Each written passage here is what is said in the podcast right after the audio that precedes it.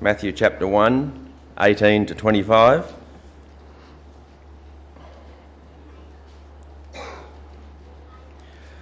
This is how the birth of Jesus Christ came about. His mother Mary was pledged to be married to Joseph, but before they came together, she was found to be with child through the Holy Spirit. Because Joseph, her husband, was a righteous man and did not want to expose her to public disgrace, he had in mind to divorce her quietly. But after he had considered this, an angel of the Lord appeared to him in a dream and said, Joseph, son of David, do not be afraid to take Mary home as your wife, because what is conceived in her is from the Holy Spirit. She will give birth to a son, and you are to give him the name Jesus, because he will save his people from their sins.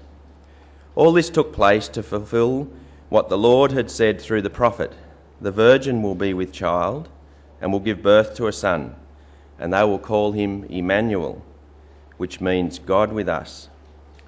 When Joseph woke up, he did what the angel of the Lord had commanded him and took Mary home as his wife.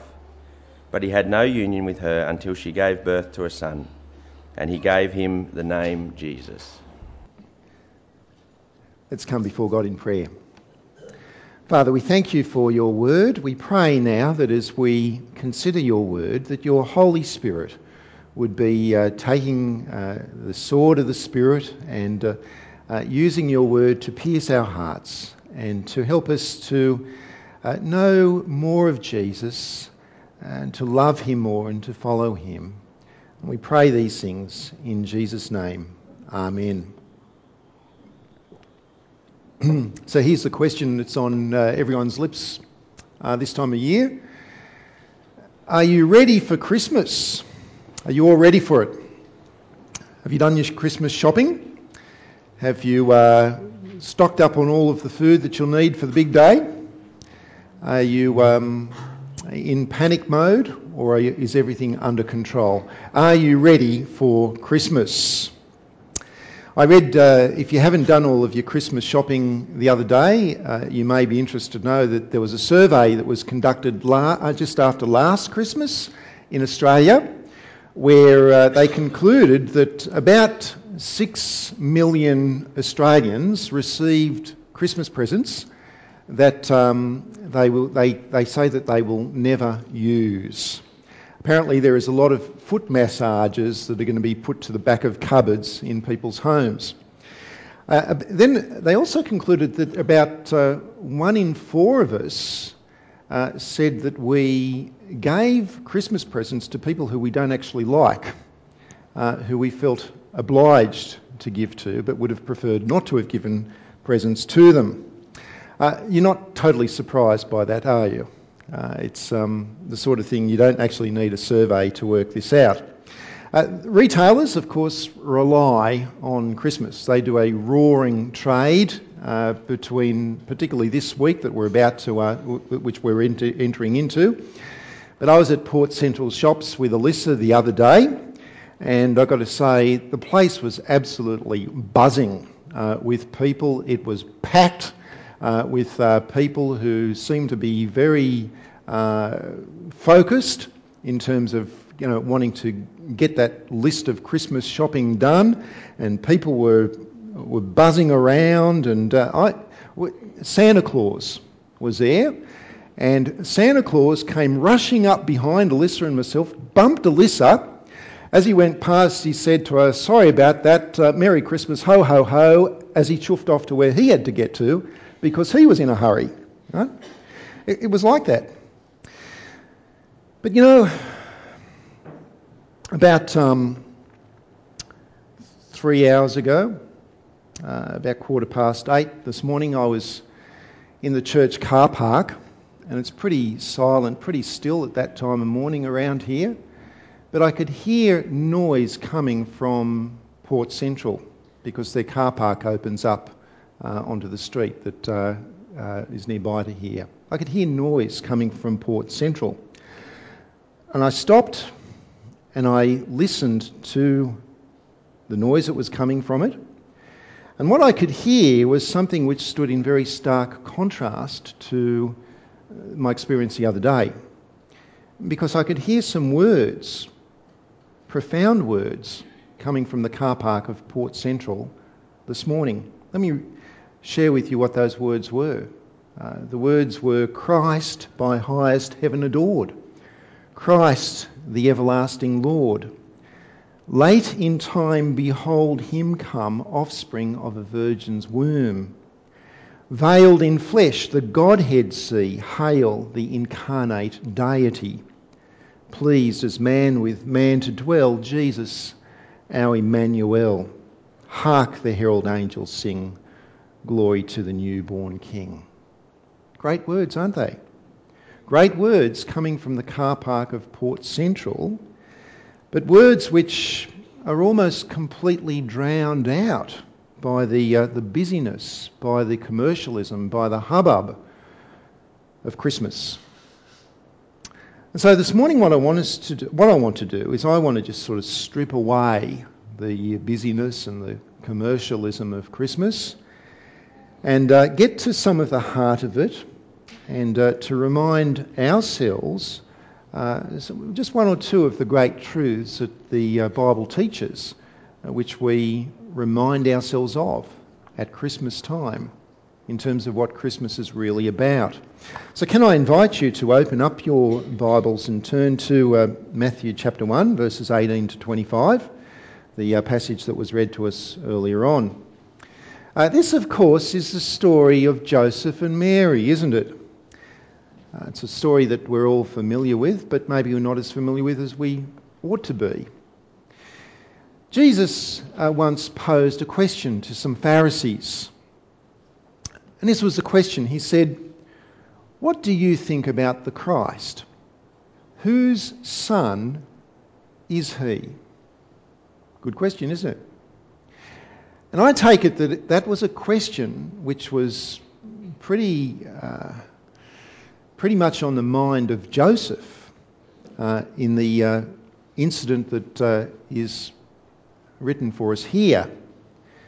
Uh, when Joseph discovered that Mary was pregnant, whose son is he? You see, in uh, verse 18, we're told that Mary was pledged to be married to Joseph. And uh, in the first century, Hebrew weddings were very different to uh, the, the way that we do weddings and marriages um, in our culture, in, in uh, modern Western culture. To be honest, I don't completely know how we do weddings and marriages in Western culture these days. It's all a bit confused, isn't it? You know, and for a lot of people, it's kind of like you find a girl or a guy, you start living together, you uh, have some babies together, and then you decide whether or not you want to get married, and then you go and get married, and, and so on. Uh, it's, that's probably a topic for another sermon, I guess. But even in our culture in the world, cultures in the world today, there are different um, approaches to weddings. Uh, Frank and Alberta are getting married in a few weeks' time. What's the date, Alberta? She's forgotten. Frank, what's the date of your wedding? 29th of January. And uh, I can say that you're all invited to come to that wedding, to the uh, church service, and it's going to be fantastic, very colourful. Uh, it's going to be a very colourful uh, occasion. But uh, in Ghanaian culture, you see, Frank and Alberta are actually already married. uh, because in Ghanaian culture, a couple gets married first in a family um, ceremony in, for Christians with a, with a pastor, and there is the, ex- the exchange of dowry and so on. And uh, after that, the couple is considered to be uh, married, but then it's usually 12 months or shortly after that, then they get married again. They have a wedding uh, in a church. And that is what uh, Frank and Alberta will be doing in a few weeks from now. So I just thought I'd take the opportunity to explain what will be happening in a few weeks and why um, you actually now, all, everyone now knows Frank and Alberta's marital status. okay? All right. Now, it's different. Now, in Hebrew culture, uh, it was different to modern Western culture as well, in so much that there were two stages And in some sense, a little bit closer to Ghanaian culture, uh, because uh, the parents usually arranged the marriage. I don't think that happened for you guys, did it? No. uh, usually they were arranged marriages, and the families would get together and a contract would be drawn out or drawn up. Uh, and there would be a dowry which would be paid by the groom's father to the bride's father. Uh, the dowry was uh, partly in order to help pay for the wedding expenses. Uh, also, uh, it was a, an insurance policy because in the event that something happened to the, uh, to the husband, that the bride could be looked after, or if the marriage didn't work out.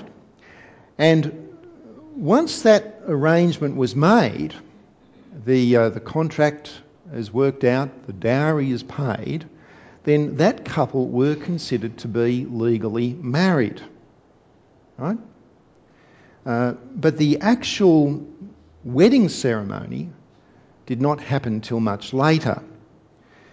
And in that culture, in Hebrew culture, until then, until the actual wedding ceremony had taken place, the couple would have no sexual relationship. And in their culture, if they did, that would be considered to be immoral. And so that was the status of Mary and Joseph. Uh, they were betrothed in that very legal sense, but the wedding had not taken place. And so when Mary became pregnant, um, Joseph had a real problem to deal with, didn't he? Because he knew that uh, they had uh, not had a sexual relationship. He knew, therefore, that he was not the father. And that's confirmed for us in the passage in verses 18 and 25. Uh, we're told that their sexual relationship did not b- begin until after Jesus was born. Now, I think that it is actually easy for us to kind of gloss over this a little bit. You know, there's the whole Christmas nativity kind of thing, it's very romanticised, and you can gloss over some of the earthy stuff that's involved. Uh, but put yourself in Joseph's shoes for a moment. Uh, as far as he's concerned, he had every reason to believe that Mary had been sexually immoral with another man, that she'd basically committed adultery. And there are few things which are more harmful to a person than to have adultery committed against them. And the penalty for adultery uh, in the Bible was death, death by stoning. And so Joseph would have been completely within his legal rights to have had Mary charged and sentenced uh, to death by stoning. But what we see in verse 19 was that because, of, because he was a very godly man, a very righteous man, that um, uh, he was merciful and he did not want to expose Mary to public disgrace, which would have potentially led to her death. And so instead, he decided to divorce her quietly. And you can understand why he had to divorce her when you understand what was involved in the betrothal in terms of the contract, the dowry, and so on.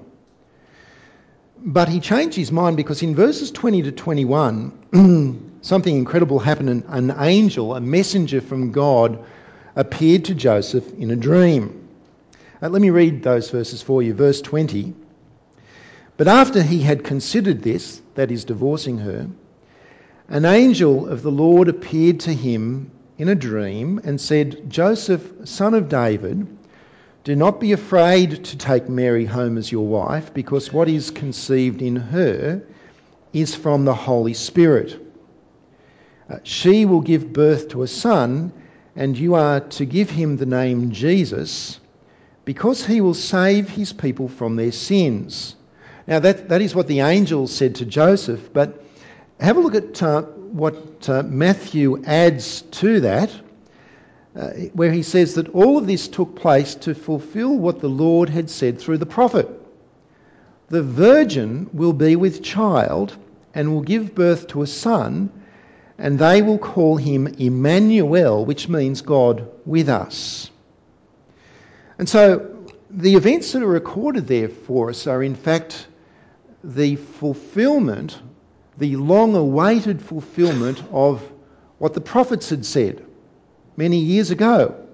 And the prophet that's being referred to here is the prophet Isaiah.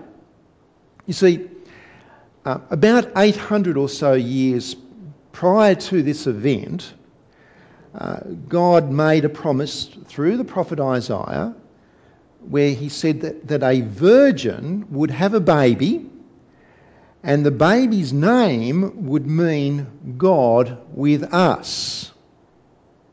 Now, I think it's important that we look at the Old Testament prophecy to fully understand what was going on here. So, can I ask you to open up, to go back to Isaiah chapter 7 for a moment? And you'll find Isaiah 7 on about on page 488.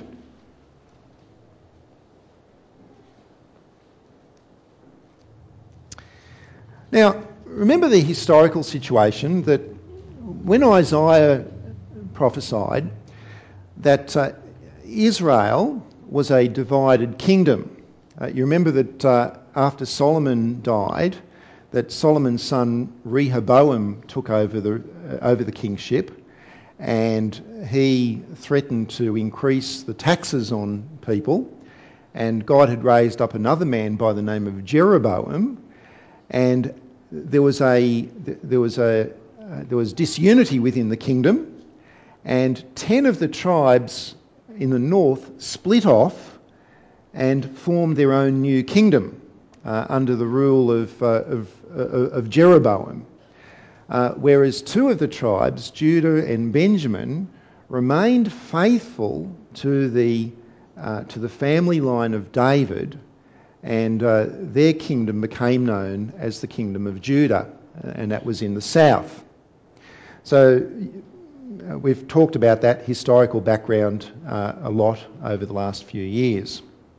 Let me tell you what was happening at the time that Isaiah spoke these exact words. Judah, that is the southern kingdom, was under threat of attack. Uh, Judah's king was King Ahaz. Uh, he was an ungodly king. The attackers were the northern kingdom of Israel under its king, who had gone into an allegiance with the king of Syria. And so there were two armies, two allies that were besieging Judah uh, to attack and to destroy. And so the city of Jerusalem was under great threat. Now, God told the prophet Isaiah to go to Ahaz and to affirm to Ahaz that he would not be defeated in this war, that he would be victorious, but that all he had to do was to turn to God and to uh, ask for a sign. That is, that God is saying that the king of the northern kingdom, he's gone into an, into an, into an ally relationship with the king of Syria to get help. Well, if you want help, I will help you. I, your God, will help you. All you've got to do is turn to me and ask for a sign. Now, Ahaz, as I said, was an ungodly king and he rejected God's offer of help. Instead, what he did, he thought he, he was a worldly man and he thought in terms of worldly military strength. And so instead, he brokered an agreement with the king of Assyria, which was a mighty nation. Uh, the king's name was Tiglath-Pileser. Now, what was under threat here was not just the city of Jerusalem in terms of the physical city. What was under threat was the throne of David, the dynasty of David. Uh, you might remember, and I'll talk about this in a couple of moments, but you might remember that God had promised that a king from the line of David would rule over God's people forever. And so Isaiah, because Ahaz had rejected God's offer, Isaiah said to Ahaz that since you will not ask God for a sign, well, let me tell you this God is going to give you a sign anyway. And it's in verse 14 of chapter 7. Let's read, let me read that. Verse 14. Therefore, the Lord himself will give you a sign. The virgin will be with child and will give birth to a son and we'll call him Emmanuel. Right? Now, we learn um, that the, the, his name will be Emmanuel. Uh, what does Emmanuel mean? Emmanuel means God with us. A child would be born, and in, in Hebrew culture, a person's name, you know, wasn't just something that they plucked out of a name book or got onto the internet. You know, it actually meant something about who that person is. And this person's name would be God with us. Now, we learn more about this child in chapter 8 and also chapter 9 of Isaiah. But have a look at uh, chapter 9, verse 1, where it says, Nevertheless, there will be no more gloom for those who are in distress. In the past, he humbled the land of Zebulun and the land of Naphtali, but in the future, he will honour Galilee of the Gentiles. By the way of the sea, along the Jordan, the people walking in darkness have seen a great light. On those living in the shadow of the land of the shadow of death, a, a light has dawned. Go down to verse 6. For to us a child is born, to us a son is given, and the government will be on his shoulders. And he will be called Wonderful Counselor, Mighty God, Everlasting Father, Prince of Peace. Of the increase of his government and of peace there will be no end he will reign on David's throne and over his kingdom, establishing and upholding it with justice and righteousness from that time on and forever. And the zeal of the Lord Almighty will accomplish this. Now, in Isaiah's day, what, what did this mean?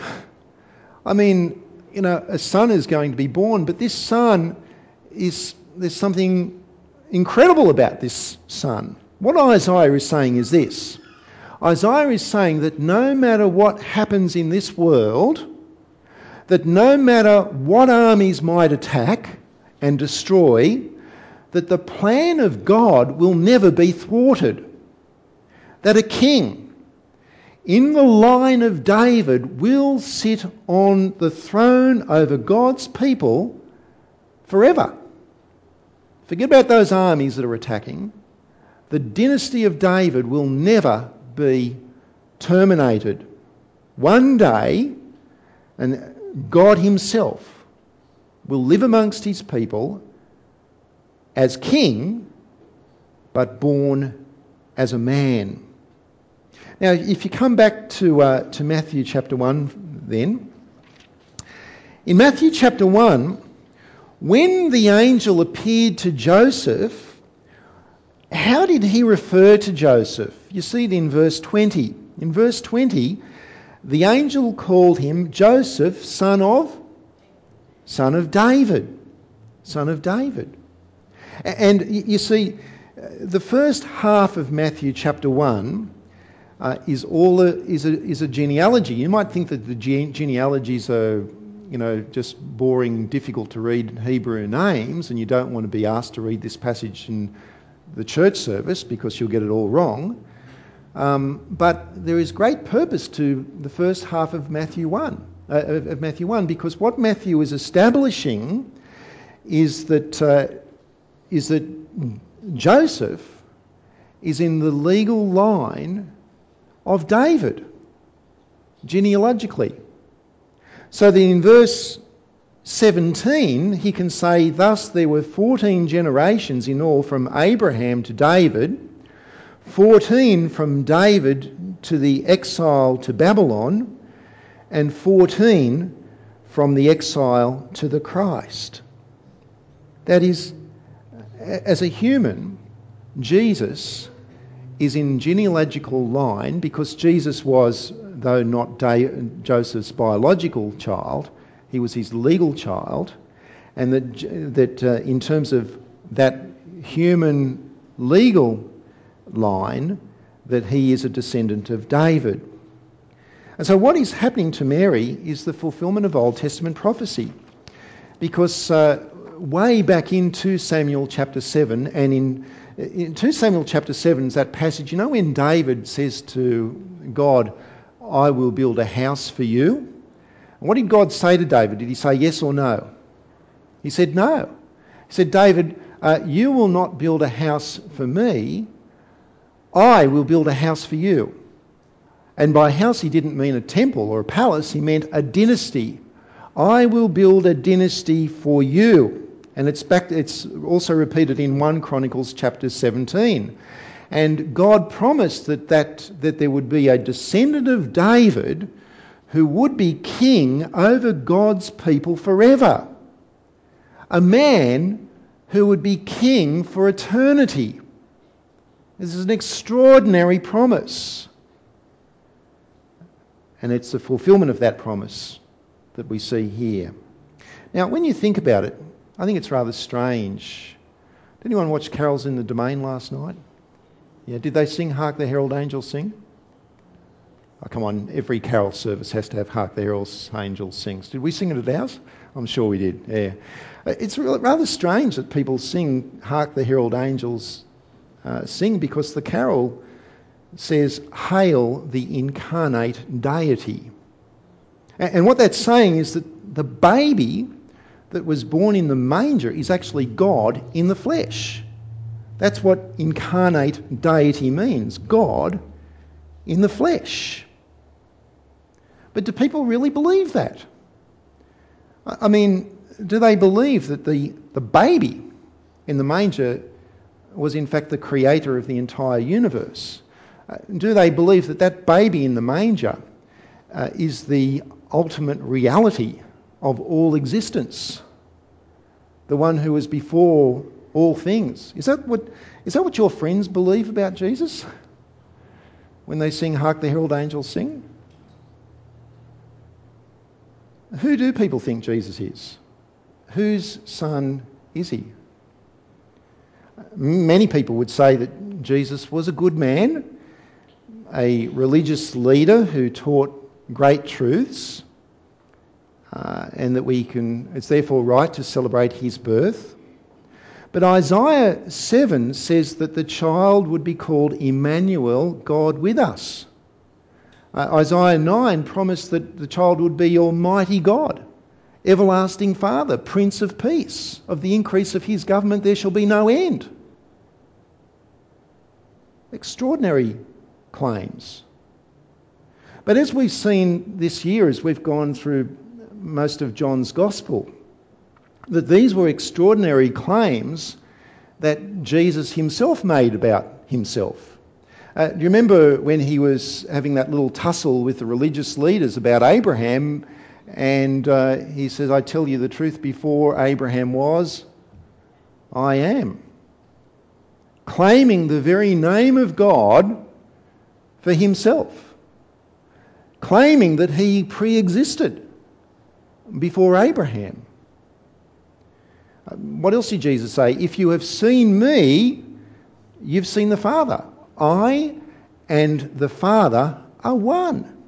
These are extraordinary claims, but claims which Jesus backed up uh, by the, his control over nature in the miracles and ultimately in the resurrection, as we've been looking at over the past few weeks.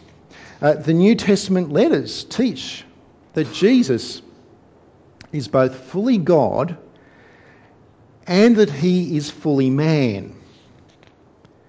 Now, it's hard to wrap your mind around that, how he can be fully God and fully man at the same time. Throughout the history of the, of the church, there have been false teachers who have said that Jesus is either fully God or he is fully man but he can't be both. That is, some false teachers have denied his humanity, others have denied his deity. He's either fully God or fully man, but he can't be both. But, friends, he must be both. He must be both. Because in verse 21, what was the name which the angel told Joseph to give to the boy? In verse 21, you are to give him the name Jesus. And the name Jesus means the Lord saves. It's the same as the Hebrew word Joshua. Right? A couple of weeks back, when we had the Cornerstone um, people come up, I, I, gave a talk on uh, this topic. Uh, it was an, uh, an, amendment of the Christmas Carols Night talk uh, to a group that was 50% um, non Christians. And afterwards, a lady came up to me and she asked me some good questions. And she said to me, firstly, in the first century, did other people call their sons Jesus? Well, that's a good question. And she said, and if they did, why? Did they hope that their sons would save their people? Now, the answer to the question, firstly, is yes. Uh, Jesus was a common name in the first century. But when people named their sons Jesus, they did so because they were remembering that it is God who saves. Friends, human sin is so great that there is only one person who is qualified to pay the debt for the sins of the whole world. And that person is God Himself. God is the only one who's qualified to pay for our sins. But in verse 21, the reason Mary's son was to be called Jesus was not simply because it is God who saves, but because he would save his people from their sins. And he did that by dying on the cross. As fully God, Jesus has the capacity to pay for the sins of the whole world and infinitely more. As fully man, He's able to die as our substitute. He's able to die as our representative. He is able to die as the one man who always fully obeyed God the Father. He can die in our place so that if you were to die tonight and uh, God were to ask you, Why should I let you into my heaven? you could say with confidence, Because your Son, God the Son, who also happens to be my perfect human brother, has already paid the debt that I owed. Perfectly God, perfectly man. Uh, and that's how the carol goes, doesn't it? Pleased as man with man to dwell, Jesus, our Emmanuel, God and man. And it's with very good reason that Matthew begins his gospel by teaching these two great truths. Uh, that Jesus is fully man in the family dynastic line of David, and that he is fully God. I had a, a friend who uh, claimed to be a Christian, who read the Bible regularly and who went to church occasionally. And uh, my friend, though, would say that she did not believe that Jesus was God in the flesh. Um, she thought he was a great religious teacher. Uh, she thought that he was worth celebrating at Christmas, but that he was not God. How could a man be God? But, friends, it is only because Jesus is both fully God and fully man that his death on the cross can save us from our sins. Our relationship and our salvation uh, our relationship with God and our salvation stands or falls on these great truths. There are certain truths in the Christian faith that Christians can disagree with one another on and uh, still be right with God. There are certain other truths that are non negotiable. The humanity and the deity of Christ, uh, his death on the cross as an atonement for sins, his resurrection, his coming again the doctrine of uh, that God is the creator. Uh, these are doctrines which are essential uh, for our salvation and essential to believe. Uh, denying these doctrines puts someone outside of the category of being a Christian. Now, there was a um, there's a painting in a museum uh, in Brussels. Uh, it's by the name of, uh, uh, painted by a fellow by the name of Peter Bruegel. Can you see that painting on your screen? Okay, it's a bit uh, light up the back there. Uh, the painting was painted in 1566, and Bruegel's painting depicts a typical village, a Flemish village, uh, at, in his day. And uh, if you can see that, uh, you can see that uh, it's a very busy kind of painting. That uh, it's uh, what season would you guess that that would be? It's winter time. It's snow on the ground. So it's probably, uh, yeah, and uh, there's a lot of people. You can see some kids are playing in the snow, and there's other people going about their business. There's people crowding around in a particular building there. But you know, in that picture, in that portrayal of the busyness of life, there is something incredibly profound that is happening. I wonder if you can see it. You might want to look at that for a moment or two. Something profound happening. Can anyone see it? What's that, Joanne? A lady on a donkey. And most of us missed it. There's a lady on a donkey, and her husband is walking before her, and that um, building that they're heading towards happens to be an inn. Most of us missed it, didn't we? And I think that was Bruegel's point that he was making in his own day to his contemporaries. That in the busyness of life, in the activity, the commercialism, in our uh, work and in our play, that we can so easily miss the most important truth of life. Uh, that there was a man and a woman, and that woman gave birth to God incarnate. That Jesus is God, Emmanuel, come to live with us. Now, where's Catherine? Ah, there's Catherine. Catherine is a hairdresser. Did everyone know that? Yeah. I reckon Catherine has got one of the best jobs in the whole world when it comes to being able to spend time talking with people and finding out uh, what people think.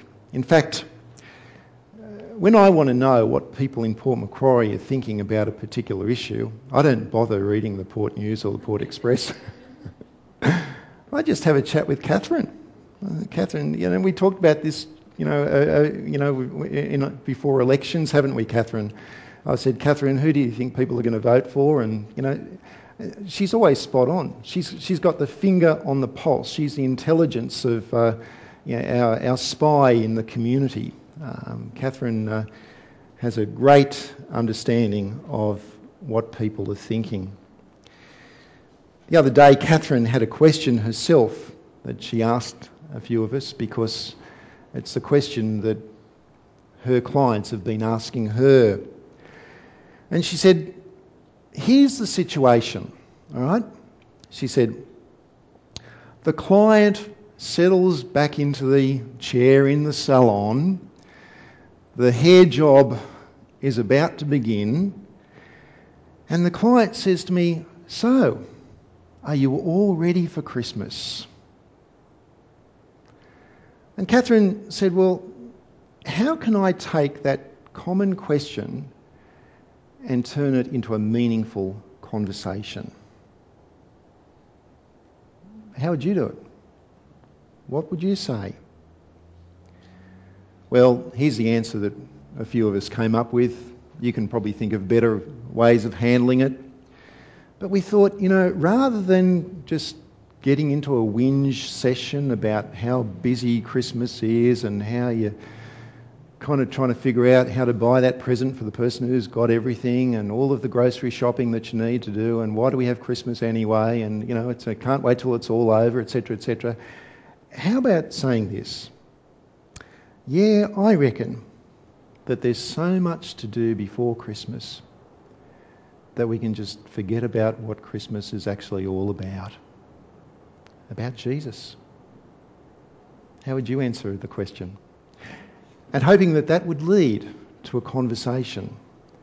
Turn the conversation around to Jesus, who is the one we celebrate at this time of the year. Well, let's pray, shall we?